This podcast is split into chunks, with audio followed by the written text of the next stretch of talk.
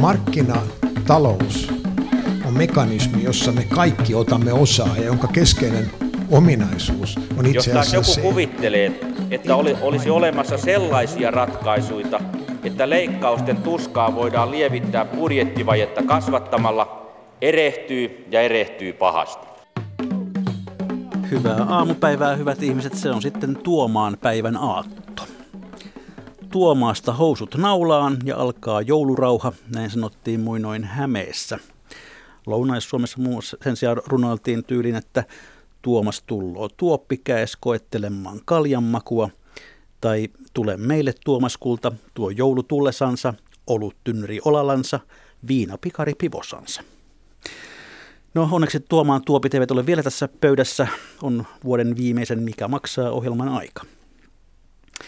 Valtio löysi sitten ihan yksi kaksi yllättäen taskunsa pohjalta ylimääräiset kaksi miljardia euroa, ja siitä voi sanoa, että oho.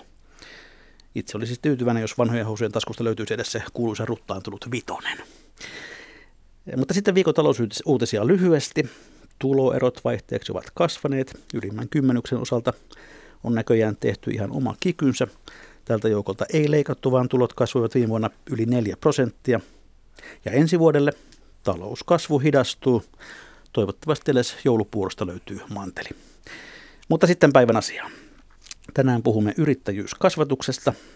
Kun otamme lukuun myös maa-, metsä- ja kalatalousyritykset, Suomessa on kaikkiaan päälle 350 000 yritystä. Maamme kaikista yrityksistä yli 99 prosenttia on pieniä ja keskikokoisia, eli alle 250 henkeä työllistäviä. Lähes 90 prosentissa yrityksistä me työskentelee korkeintaan neljä henkilöä. Suomalainen yrittäjyys on siis pienyrittäjyyttä mitä suurimmassa määrin. Yrittäjiksi ryhtyvät kovin monenlaiset ihmiset, useimmiten heillä kuitenkin on ammatillinen kuin korkeakoulukoulutus. Yrittäjiksi joissakin tapauksissa lähes toki melkein synnytään, mutta yrittäjyyskasvatus on sana tai asia, joka on ollut koulujemme, tai ainakin osan niistä opetussuunnitelmassa jo pian pari vuosikymmentä. Mihin tällä, tältä yrittäjyyskasvatusta tarvitaan ja mitä koulujen yrittäjyyskasvatus käytännössä on, siitä me koitamme tänään ottaa selkoa.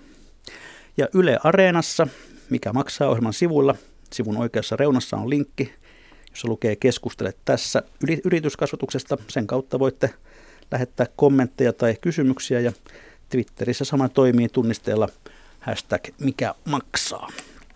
Tervetuloa ohjelmaan toiminnanjohtaja Sanna Lehtonen Yes-verkostosta. Kiitos. Mikäs tämmöinen Yes oikein on ja mitä se tekee?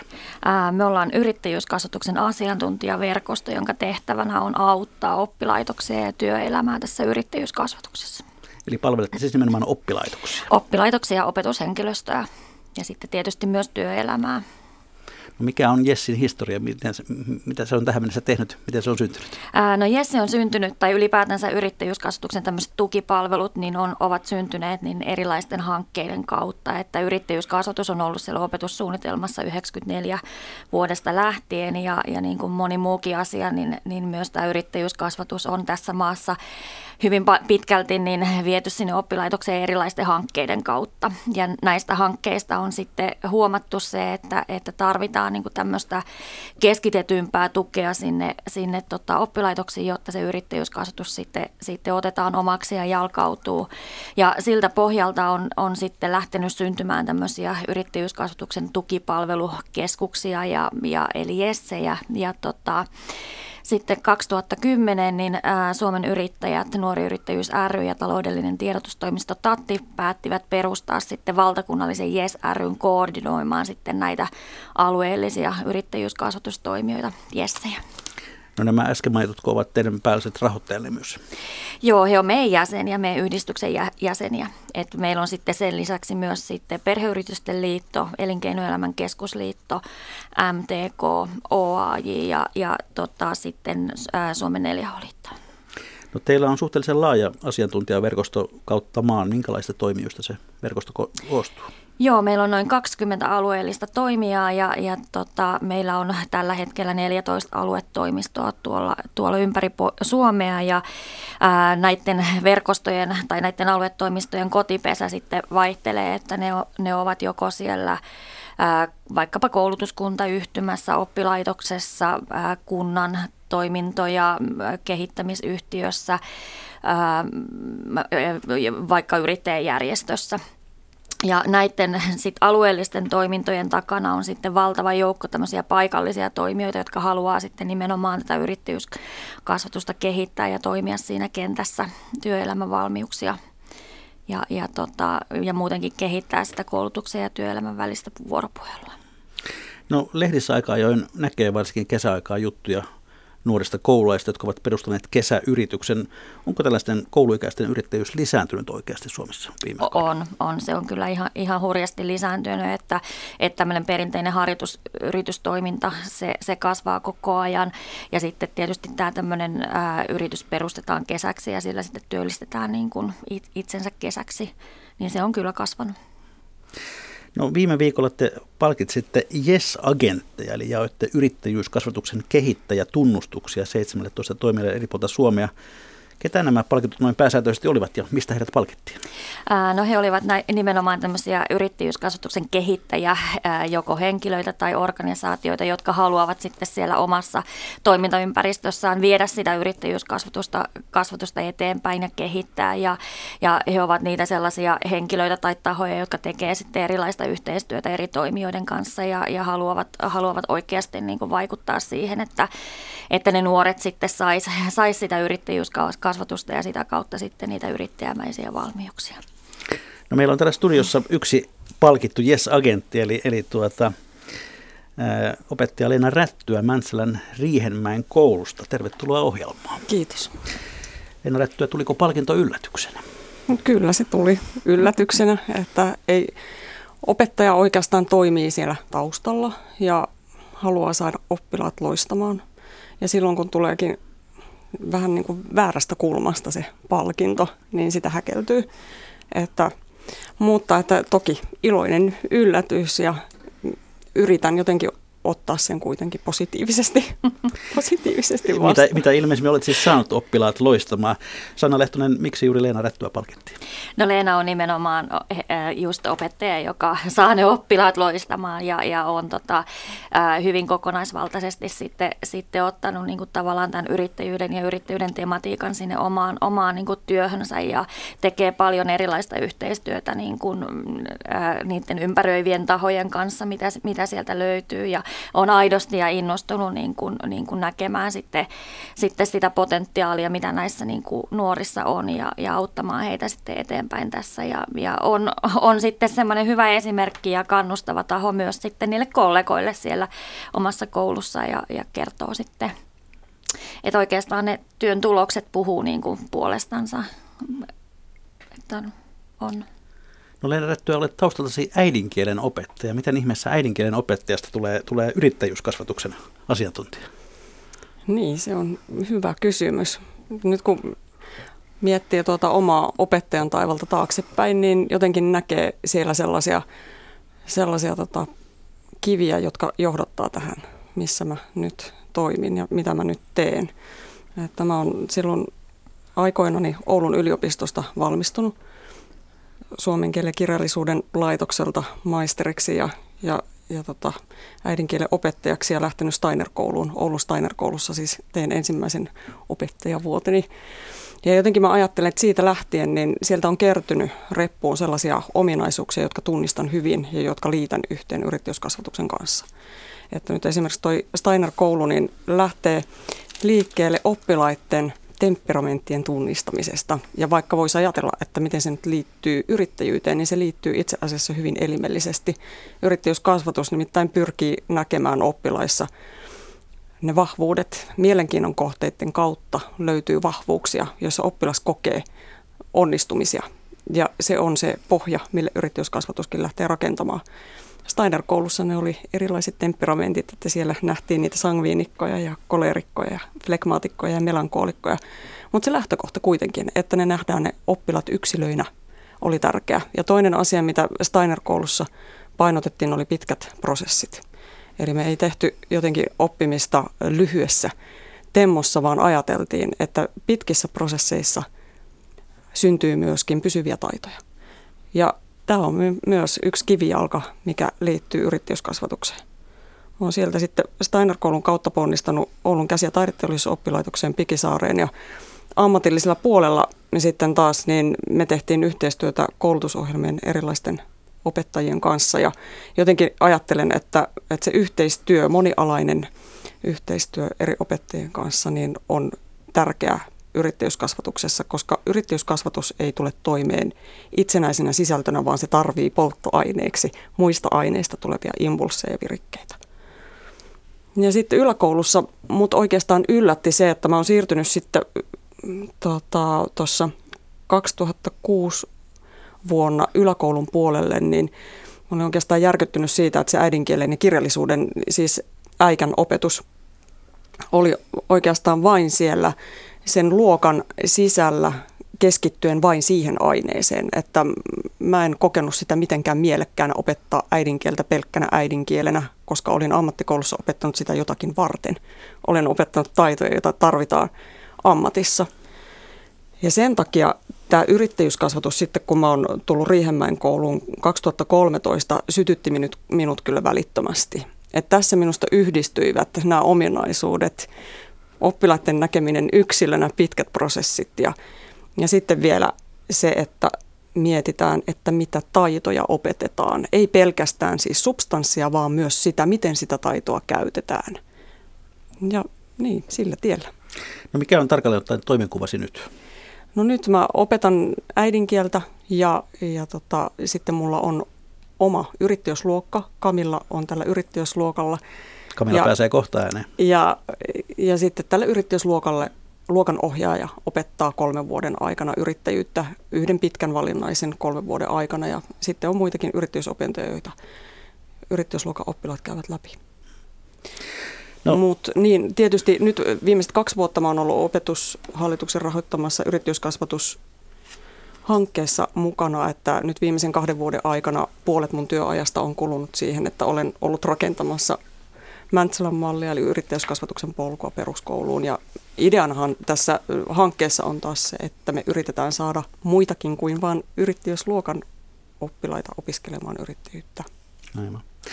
No sen me tiedämme, että suhteellisesti eniten yrittäjiä on ikäluokassa 50 plus, eli tällaisessa meikäläisen setäiässä.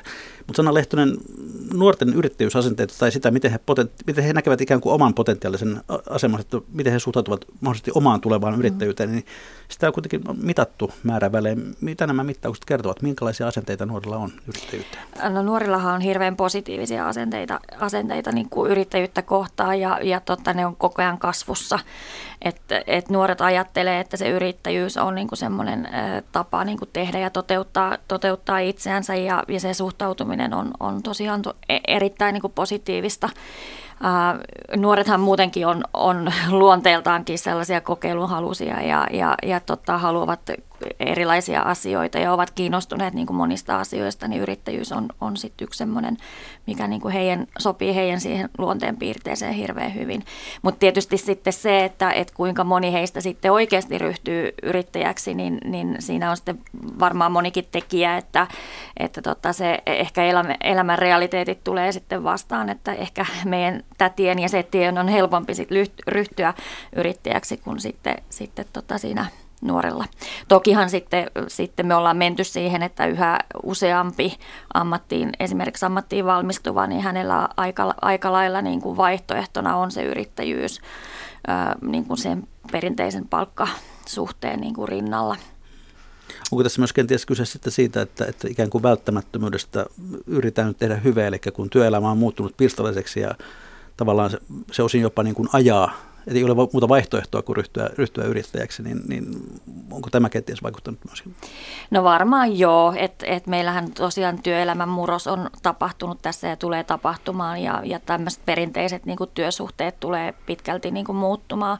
Et varmaan just tätä tällaista tietynlaista niin kuin ajautumista siihen yrittäjyyteen, mutta toisaalta se luo sitten taas myös mahdollisuuksia, että, että sä voit tehdä yrittäjänä jotain tiettyä asiaa ja sitten olla palkkasuhteessa ja, ja että se yrittäjyys niin myös mahdollistaa sitten sen monipuolisemman tekemisen kuin ehkä sitten se semmoinen perinteinen palkkasuhde.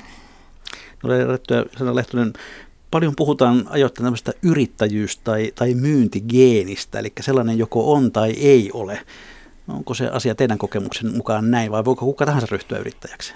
Ei, ei, ei se siis mun mielestä geeni ole, että toki tietysti kaikista ei ole yrittäjäksi.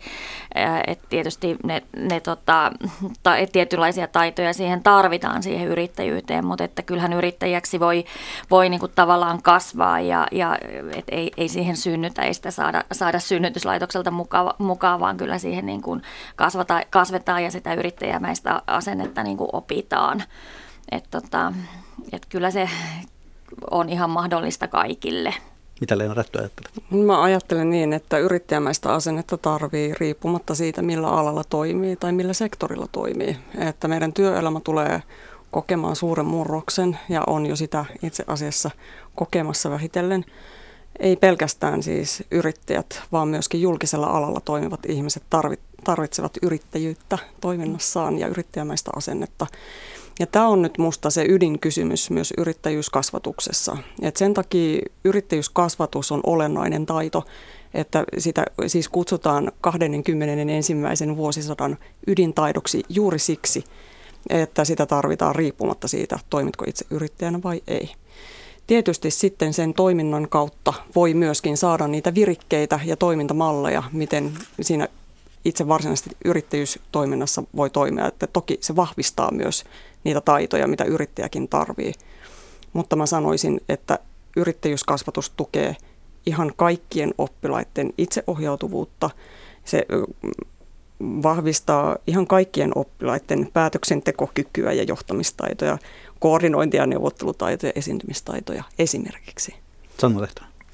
Joo, toi on ihan totta, totta mitä Leena tuossa sanoi. Ja, ja tota, mä uskon siihen, että yhä vahvemmin niin kuin tulevaisuudessa ja tulevaisuuden työelämästä meistä jokainen joutuu tavallaan myymään sitä, sitä omaa osaamistansa ja, ja tekemistä. Ja, ja vaikka et olisikin siellä palkka, palkkasuhteessa, niin niin tota, tulee just tärkeäksi se, että sä osaat kertoa sen, että sä tunnistat ne omat kykysi ja omat mahdollisuutesi ja osaat kertoa sen myös niin kuin muille, että, että tätä mä pystyn tekemään ja tämä on se panos, mikä mulla on annettavana tässä työyhteisössä tai, tai työtehtävässä.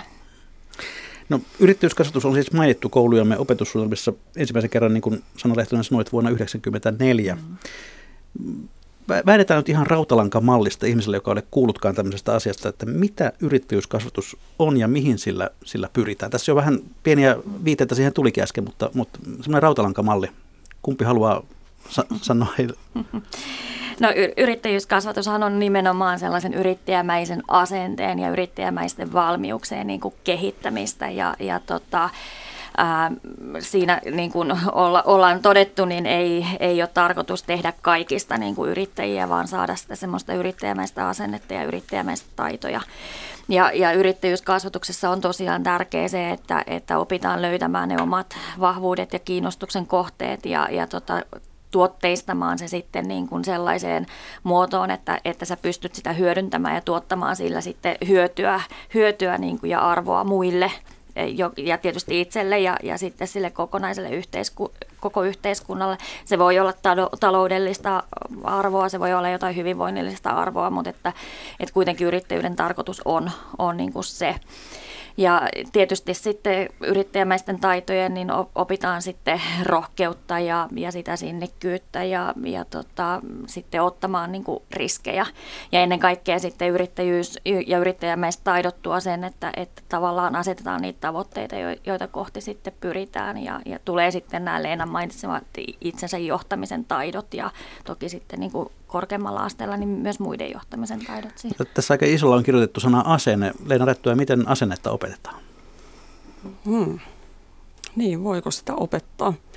Ehkä sitä lähdetään siis opettamaan sitä asennetta sillä, että katsotaan ensiksi sitä, että, että löydetään sieltä omasta toiminnasta ne kiinnekohdat, että mihin mä haluan suunnata oman toiminnan – ja sitten aletaan tekemään niin, että kun se suunta löytyy omalle tekemiselle, niin se kaveri tulee siihen mukaan. Et mä vähän väittäisin niin, että kun innostutaan jostakin, niin se asenne on kuin sellainen no sit, se ei voi olla tarttumatta. Positiivisuus ikään kuin tarttuu, vähän niin kuin hymy tarttuu ihmisten kasvoilta, niin se asenne myös sitten tarttuu. Ja sitten kun pääsee mukaan sen semmoisen sinnikkään työnteon kautta niin, ja kokee onnistumisen kokemuksia, niin siitä syntyy varmaan asenne.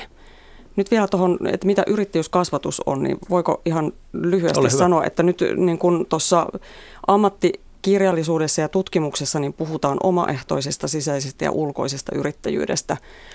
Ja nyt tämä omaehtoinen yrittäjyys on juuri sitä omien vahvuuksien löytämistä ja sen minäkuvan vahvistamista. Sitä, että mä lähden omista lähtökohdista niin rakentamaan, rakentamaan ehjää identiteettiä ja siitä nähden, että miten, kuinka mä näen itseni, niin mä lähden rakentamaan omaa toimintaa. Ja tämä on mun mielestä yrittäjyyskasvatuksen ensimmäinen askel, mikä pitäisi olla niin kuin kaikessa yrittäjyyskasvatuksessa niin kuin keskiössä. Ja mun oman niin kuin kokemuksen mukaan mä rakentaisin tämän kolmiportaisen järjestelmän niin, että siellä ensimmäisenä on juuri niiden omien vahvuuksien niin kuin tunnistaminen ja niiden tuota, pohjalta sen toiminnan suuntaaminen.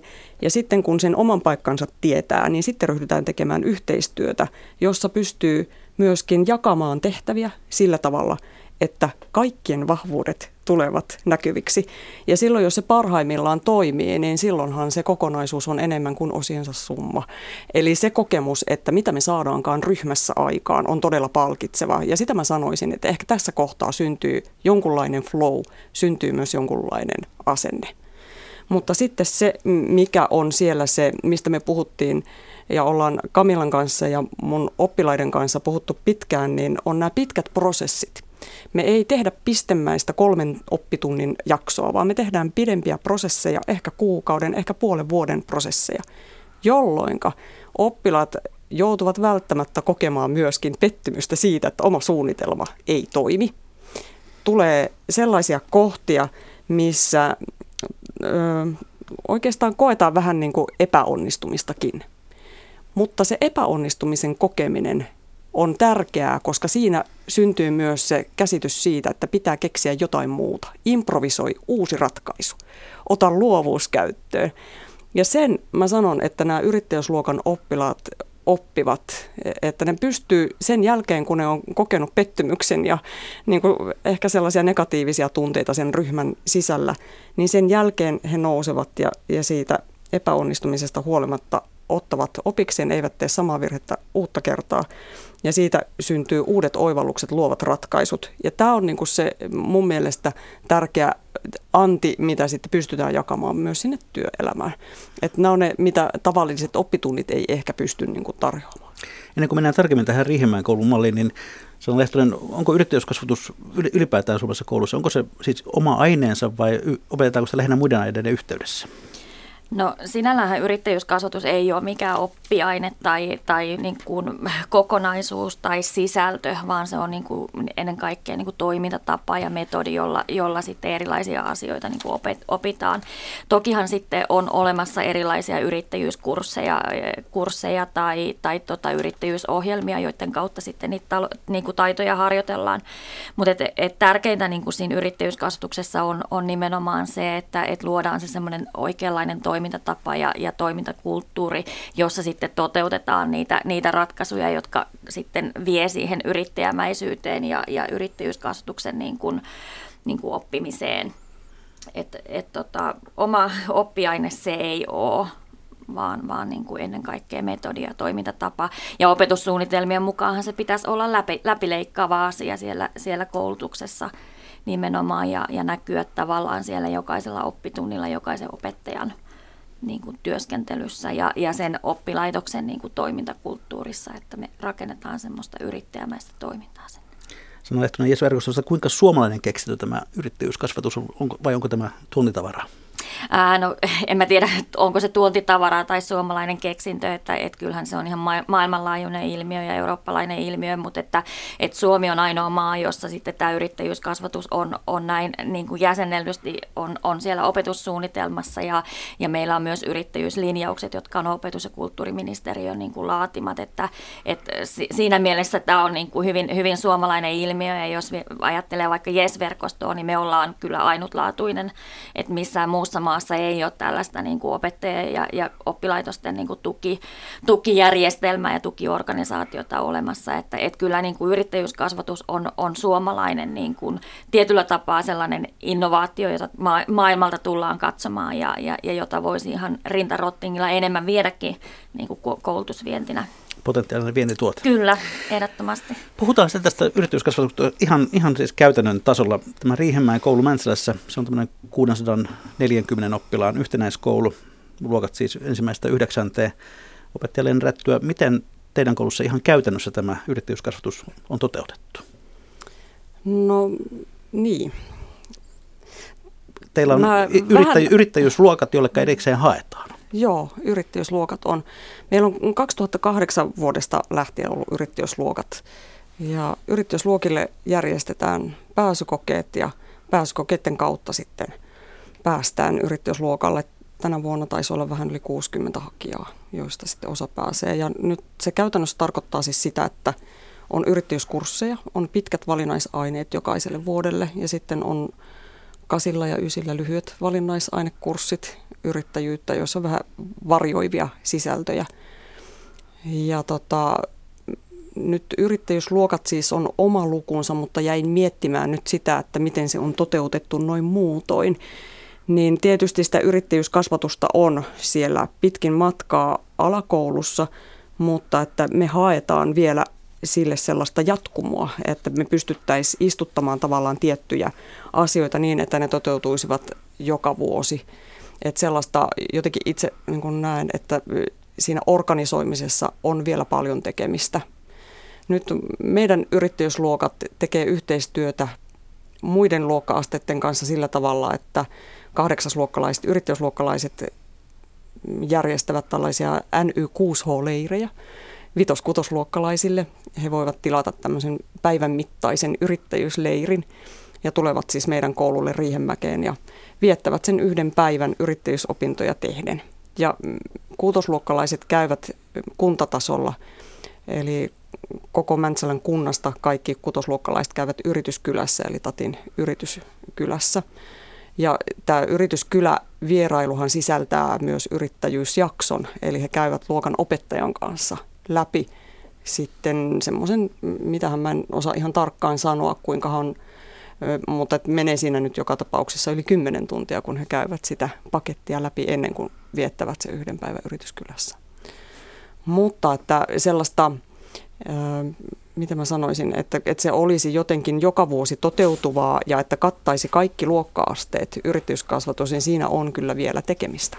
Että ehkä se yrittäjämäinen asenne siellä on esillä, mä sanoisin, kaikkien opettajien toiminnassa – se vaatisi sitä, että artikuloidaan, että mitkä asiat tässä kunkin opettajan toiminnassa liittyvät yrittäjyyskasvatukseen. Että kun Sanna sanoi tuosta, että, että se on meillä opetussuunnitelmassa, niin sehän on meillä laaja-alaisena taitona opetussuunnitelmassa. Ja laaja-alaiset taidot pitäisi toteutua siis kaikissa oppiaineissa. Mä sanoisin vielä sen, että laaja-alaisista taidoista paitsi työelämä ja yrittäjyys, niin esimerkiksi L1-taito, oman oppimisen ohjaaminen esimerkiksi niin kuuluu kyllä yrittäjyyteen mitä suurimmassa määrin. Tässä on äänessä opettaja Leena Rättyä Riihimäen koulusta Mäntsälästä ja, ja studiossa on myöskin JES-verkoston toiminnanjohtaja, toiminnanjohtaja tuota, ää,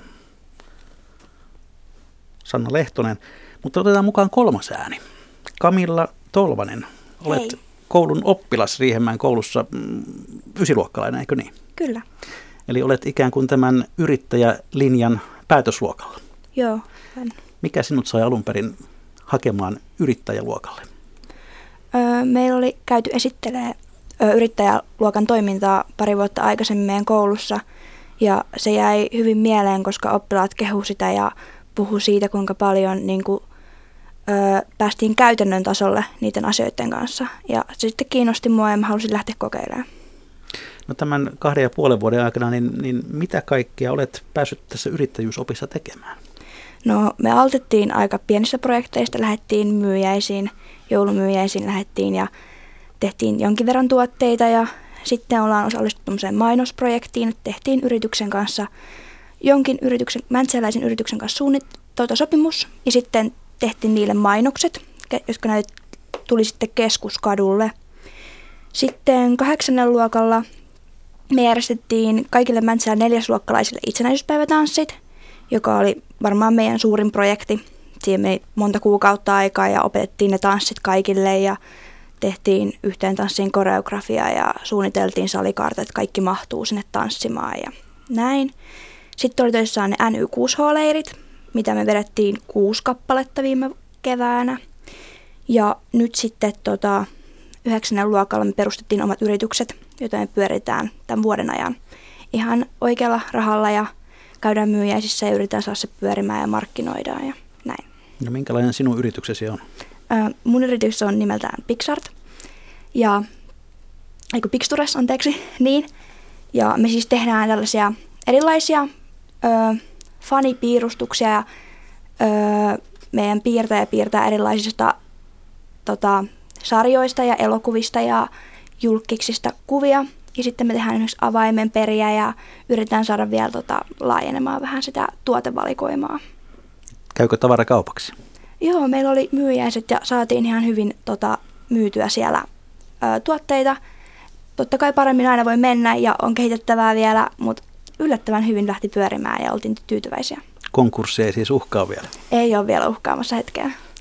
No onko tämä opetus kenties saanut aikaan sen, että, että jotenkin pienessä mielessä suunnittelisit, että jossakin vaiheessa perustaisit yrityksen itse?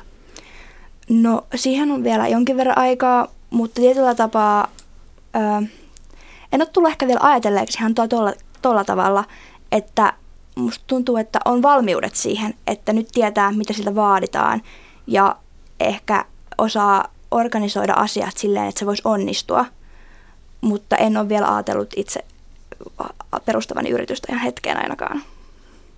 Leena Rättyä, miten sinä arvioit tämän ikäluokan yrittäjyystaitoja, miten ne ovat edistyneet tämän kahden ja puolen vuoden aikana? Mm, ne ovat kyllä edistyneet. Että, että mä mietin sitä, just kun Kamilla kerroit siitä, että me lähdettiin pienistä projekteista liikkeelle, niin tämä on se, minkä yrittäjyysluokka pystyy myöskin tarjoamaan. Että me lähdetään pienestä itseohjautuvuuden määrästä liikkeelle ja ohjataan koko ajan kohti suurempaa itseohjautuvuutta. Että nyt jos ajatellaan, että ne ensimmäiset oli todella niitä, että meillä oli joulumyyjäiset, johon mietittiin, että minkälaisia pullia sinne nyt viedään ja kuinka ne hinnoitellaan, niin se oli vielä aika pienimuotoista hommaa, mitä, mitä tehtiin silloin. Ja nyt sitten, kun päästään yhdeksännelle luokalle, niin mä sanon, että nämä tekee itsenäisesti. Että mä vaan katson, että hyvin menee, mutta menkööt, että, että jatkakaa vaan samaan malliin. Että kyllä tämä hyppäys sieltä seiskalta nyt tähän itseohjautuvuuteen, minkä mä nyt näen, niin on hurja. Ja haluaisin painottaa sitä, että sen itseohjautuvuuteen pitää ohjata ja siihen pitää antaa tukea. Että se ei ole taito, joka syntyy itsestään, vaan se vaatii sitä, että se opettaja kulkee rinnalla ja malttaa pysyä taustalla ja on tarvittaessa kuitenkin tukena.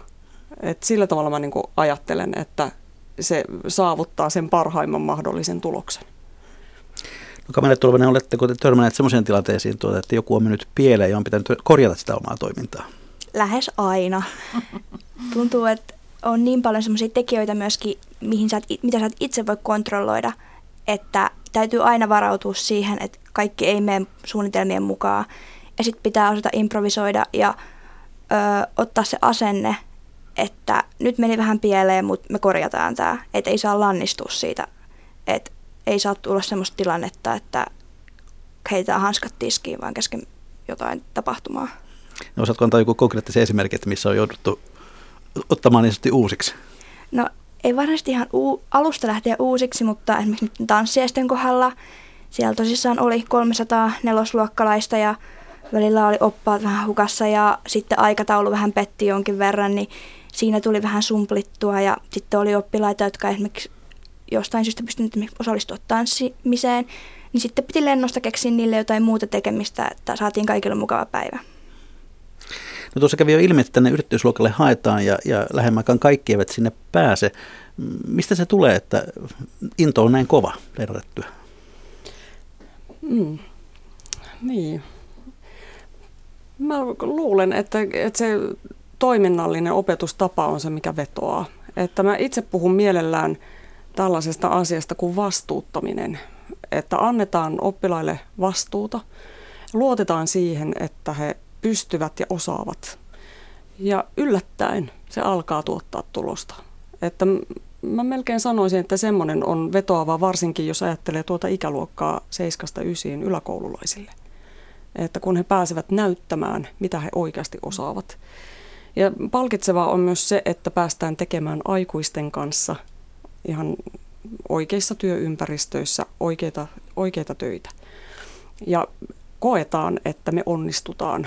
Ja nämä, jos ketkä ovat myöskin kokeneet sen, että ne ovat myöskin onnistuneet. Että se, niin kuin jotenkin, sehän ei ole mitenkään helppoa. Että mä sanon, että se vastuunkantaminen on välillä raskasta ja se on haastavaa, mutta ne tulokset on olleet todella hyviä.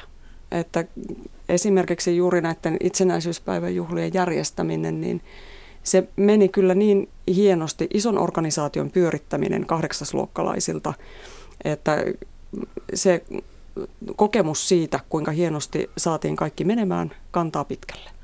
Onko Mäntsälän yrittäjä maailmasta helppo löytää yhteistyökumppaneita? On. Et meillä itse asiassa se, mikä nyt sitten tukee myöskin yrittäjyysopettajan toimintaa, on se, että meillä toimii kykyryhmä. Ja tämä kykyryhmä on koulut ja yritykset. Yritetään yhdessä, sanoista tulee tämä kyky, niin sinne kuuluu Mäntsälän yrityskehityksen toiminnanjohtaja, joka on kokouksissa paikalla ja, ja sitten on eri kouluasteiden rehtoreita ja opettajia ja sitten on myöskin yrittäjiä.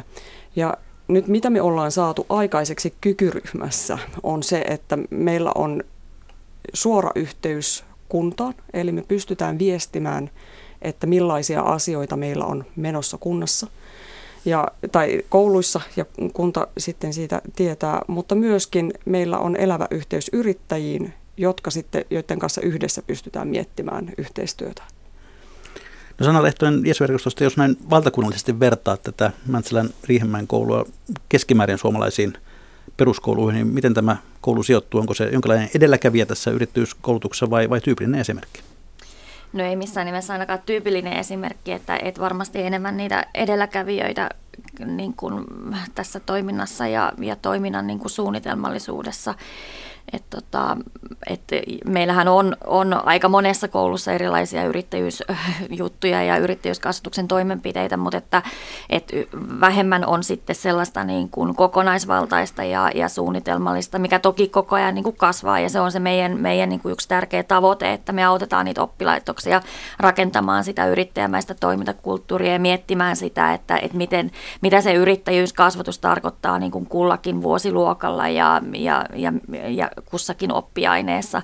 Ja nimenomaan, että miten sinne saada sitten sellaista, niin myös sinne opetushenkilöstöön sitä semmoista yrittäjämäistä asennetta ja yrittäjämäistä toimintatapaa, joka sitten ruokkii myös sitä oppijoiden, oppijoiden niin kuin asennetta ja, ja toimintatapaa. Ja, ja sitten tietysti se, että, että me autetaan siinä, että, että löytyy niitä, niitä yritysyhteistyömahdollisuuksia työmahdollisuuksia ja, ja niitä kumppaneita, joiden kanssa sitten tehdä sitä päivittäistä arkea. Et yrittäjyys, et opettajanhan ei tarvitse kaikkea niin kuin osata eikä, eikä tehdä, vaan, vaan niin kuin Leenakin tässä kertoo, niin hyödyntää sitten joko niitä kollegoita tai sitten siellä ää, niitä muita toimijoita, mitä koulun, koulun sisällä tai koulun ulkopuolella on. No miten arvioit sitä, kuinka paljon tämä eri koulujen tarjonta on siitä kiinni, että että on yksittäisiä opettajia tai rehtoreita, jotka ovat tästä asiasta innostuneita, tai sitten kouluja, joissa kukaan ei ole innostunut tästä? No valitettavasti vielä se on aika pitkälti sitä, että se on ehkä yksittäisten niin kuin opettajien kiinnostuksen kohde, jossa tulee sitten tavallaan se ongelma, että, että jos opettaja vaihtuu tai työtehtävät vaihtuu, niin, niin sitten se yrittäjyyskasvatus saattaa niin kuin lopahtaa.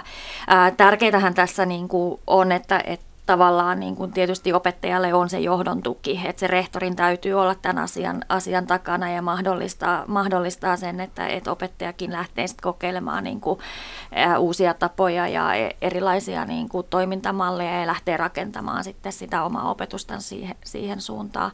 että tota, et enemmän tarvitaan vielä sitä sellaista niin kuin kokona, kokonaisvaltaista yhteistä niin kuin tekemistä ja, ja nimenomaan niiden tavoitteiden asettamista ja, ja suunnitelmaa siitä, että miten niihin tavoitteisiin päästään niin kuin kouluyhteisönä ja, ja tota, se sitten niin kuin yksittäisen opettajan työssäkin toki.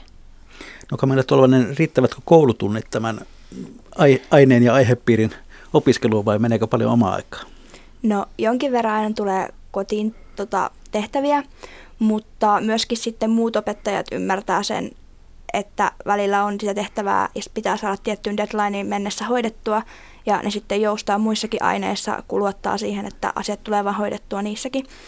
Mutta siis ei sitä nyt ihan ylimalkaisesti tuu, että välillä sitten me saadaan tunteja pois sen mukaan, että jos ollaan vietetty jotkut lauantai-päivät jossain myyjäisissä tai vastaavaa, mutta ehkä sellainen niin kuin ajankäyttö ja tehtävien jakaminen on se, mikä pitää, niin kuin, pitää sen paketin kasassa, että me ei tehdä viikonloput ei ole täysiä niiden hommien takia.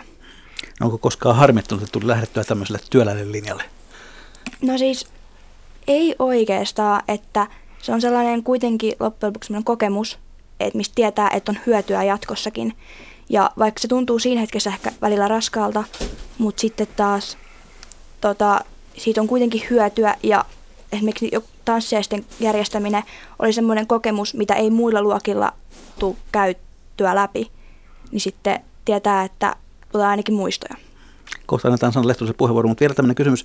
Minkälainen muuten sukupuolijakauma teillä on tässä yrittäjyyshommassa? Onko se tyttövaltaista? No meidän luokalla on todella tyttövaltaista, mutta sitten alemmilla luokilla, seitsemännellä ja kahdeksannen luokalla, ne alkaa jakautua aika tasaisesti, että meidän vuosiluokka nyt ehkä tota, sattuu olemaan juuri sellainen. Nuorta naisenergiaa, Sanna Lehtonen. Niin mun mielestä tässä Kamila kertoi just hirveän hyvin sen, että, että mikä niin kuin tämän yrittäjyyskasvatuksen yksi sellaisia tärkeimpiä anteja niin kuin sille, sille nuorelle on, niin on just tämä, että hän löytää niin kuin merkityksen sille, mitä hän oppii, niin, niin sitten sieltä tulevaisuudesta tai, tai jopa siitä nykyisestä hetkestä, että niin kuin pääsee näkemään niitä, niitä asioita, että, että mitä, miksi hän oppii jotakin tai miksi hän opiskelee jotain asiaa ja sitten käytännössä kokeilee. No tärkeä asia on se, että tuo yhteisö tukee tällä tyyppistä opetusta. Leena Tättyä, saatko riittävästi tukea tälle omalle opetuksellesi vai onko niin, että jotkut kollegasi ovat mustasukkaisia omasta aine- aineesta ja, ja, ja ihmettelevät, että, että mitä täällä tämmöinen touhu, joka vie meiltä, meiltä tuota ikään kuin oppilaiden energiaa? Meillä kyllä asia taitaa olla päinvastoin. Että meillä tuota toimintakulttuuria on lähdetty tietoisesti rakentamaan sieltä koko koulun oikeastaan perustamisesta lähtien. Yritysluokathan meillä on ollut vasta 2008 vuodesta lähtien, mutta jo siellä 98 vuonna niin Lasse Herrala aloitti ensimmäisenä rehtorina ja mä luen vähän hänen historiikkiansa yrittäjyyskasvattajan silmin ja näen, että siellä on ollut jo siemen sellaiselle toimintakulttuurille, joka on avoin ympäröivän yhteiskunnan kanssa. Ehkä tämä on yksi niin kuin merkittävimpiä tekijöitä Opettajat ei ole todellakaan mustasukkaisia, kun päästävät mun oppilaita omilta tunneiltaan, koska he sanovat, että nämähän hoitavat omat tehtävänsä.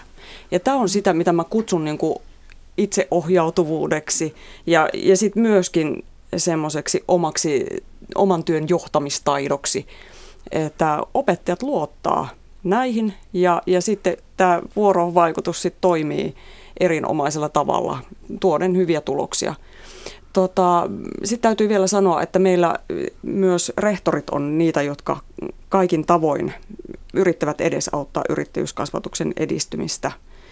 Että tota, se on iso apu ja ilman sitä tämä ei todella toimisi. Että kyllä se iso tekijä siinä koko toimintakulttuurin edistämisessä yrittäjyyskasvatuksen suhteen niin positiiviseksi, niin iso tekijä on. Jos teillä linja on nyt ollut kymmenkunta vuotta, niin onko tiedossa, että joku olisi oikeasti ryhtynyt yrittäjäksi? Kyllä on, joo, on todellakin, että on tälläkin hetkellä toimivia yrittäjiä, joskin painotan sitä, että sehän ei ole meidän ensisijainen tavoitteemme. Niin, tar- tavoite ei ole tehdä kaikista startup-miljonäärejä. Ei, no mikä ettei, jos niikseen. Totta kai, sekin on mahdollista, mutta tarkoitan sitä, että tekipä työtä mitä tahansa, niin löytää sille työlleen merkityksen ja pystyy, pystyy niin kuin muuttuvissa olosuhteissa aina löytämään sen oman tiensä. Että sitä niin kuin ajattelen, että varsinkin tulevaisuuden suhteen, niin kun työelämä tulee olemaan kovin arvaamaton, niin yrittäjyysluokan käyneet eivät häkelly siitä, että toimintaympäristö mullistuu, vaan he luottavat omiin vahvuuksiin ja löytävät omat toimintatapansa. Jos nyt Kamilla tai joku hänen luokkakaverinsa innostuu ensi kesänä vaikkapa perustamaan kesäyrityksen, niin minkälaista tukea siihen koulu antaa? Siihen, siihen me ei kyllä. Et mua, mä, voin konsultoida, mä voin konsultoida, mutta mä sanon, että nyt jos Kamilla päättää, niin, niin hän tietää kyllä, keneltä hän kysyy. Että mehän, meidän idea yrittäjyyskasvattajina on se, että vaikken minä enää opettajana olisikaan paikalla, niin heillä on valmiudet, millä he pystyvät itse ottamaan yhteyttä tahoihin, jotka pystyvät heitä auttamaan. Auttaako No, me, me voidaan kyllä ohjata kanssa sitten oikeille, oikeille taholle. Esimerkiksi tuolla Suomen 4H-liitolla niin on, on tämmöinen kesäyrittäjyysmahdollisuus, että siellä voi perustaa tällaisen 4H-yrityksen ja sitten sitä kautta työllistää itsensä, itsensä kesä, kesäksi. Eli kyllä niitä mahdollisuuksia on tosi paljon. No miten sitten peruskoulun jälkeen, jatkuuko yrittäjyyskasvatus toisen asteen kouluissa, Sano Lehtonen? Kyllä jatkuu, että, että jos puhutaan niin kuin, vaikka lukiokoulutuksesta, niin siellä opetussuunnitelmissa tällä hetkellä aihekokonaisuuksissa on, on se yrittäjyys ja työelämä ja, ja tota, sitten tietysti ammatillisella, ammatillisessa koulutuksessa sehän tulee niin kuin tosi vahvasti ja, ja on, on niin kuin se yrittäjyys siellä, siellä niin kuin tutkinnoissa ja, ja, ja tutkintojen perusteissa niin, niin vahvasti, että kyllä se jatkuu. jatkuu ja esimerkiksi me ollaan juuri tässä, tässä tota, viikko sitten julkaistu tämmöinen uuden osaamisen lukion käsikirja, jossa, jossa tota sitten ää, lukiokoulutukseen mietitään niitä semmoisia yrittäjämäisiä ää, toimintatapoja ja, ja tota, miten sitä yrittäjämäistä koul, ää, toimintakulttuuria ja, ja sitä työelämää tuodaan sinne lukiokoulutukseen niin kuin vahvemmin. No yrittäjyyteen kuuluu toki myös mahdollisuus epäonnistua. Voi tulla konkurssi. Miten te valmistatte oppilaita siihen, Leena No kyllä, minusta me valmistet, tai valmennetaan myöskin siihen, että nythän osa näitä prosesseja kattaa myöskin sen vastoinkäymisen ja mehän ei hirveän mielellään kyllä puhuta epäonnistumisi, epäonnistumisista, vaan nimenomaan puhutaankin vastoinkäymisistä. Ja minusta sanotaan ehkä niinkin, että ei pysty suurta yritystä ja menestyvää yritystä perustamaan, ellei ole kokenut yhtä isoa konkurssia. Että se on myöskin opettava kokemus. Ehkä se, miten juuri siis siihen suhtautuu, että millä mm. tavalla se vastoinkäyminen otetaan vastaan. Näkeekö sen sellaisena lopullisena päätepisteenä, fataalina tilanteena vai näkeekö sen mahdollisuutena yrittää jotain uutta ja miettiä, että mitä mahdollisuuksia tästä avautuu, niin tämä asenne on tietysti se tärkeä. Ja tietysti mä toivon, että me pystytään yrittäjyyskasvatuksen kautta opettamaan se asenne siihen, että näkee konkurssinkin uutena mahdollisuutena. No meillä on tullut myös pari yleisökysymystä. Kysytään nimenomaan Leenrättyä sinulta, että Kerrotko, miten monialainen yrityskasvatus voisi olla osa jokaisen opettajan työtä, mistä minkä tahansa oppiasteen ope voisi aloittaa? Hmm. Se on erittäin hyvä kysymys. Ehkä mä lähtisin etsimään vastausta tuohon siitä, että nythän iso osa yrittäjämäistä asennetta on se, että löytää sen oppilaan oman äänen. Ja jos aloittaisi vaikka siitä, että oppilas pystyy kertomaan oman mielipiteensä. Nyt tämähän on asia, mitä mä oon pähkäillyt nyt, kun on tehnyt tätä yrittäjyyskasvatuksen polkua peruskouluun ja me ollaan tehty tämmöinen monialainen oppimiskokonaisuus, niin mä oon tehnyt nyt yhteistyötä sitten ykkös-, kolmosten, nelos-, kutosten opettajien kanssa ja me ollaan tehty arviointilomaketta. Ja, ja siellä sitten ollaan mietitty sitä, että mitä se yrittäjyys on ihan näiden pienimpien kanssa. Niin kyllä me lähdetään liikkeelle siitä, että mä uskallan sanoa ensinnäkin, mitä mieltä mä oon. Ja sitten toinen askel siitä eteenpäin on se, että mä teen yhdessä sen toisen kanssa. Eli me tehdään joku suunnitelma, jossa me mietitään, miten me saadaan tämä yhdessä tehtyä eteenpäin. Ja nyt jos ajattelee, niin tämähän on jo sisäisen yrittäjyyden toteutumista, jos tällainen keskustelu käydään ja tehdään toimintasuunnitelma.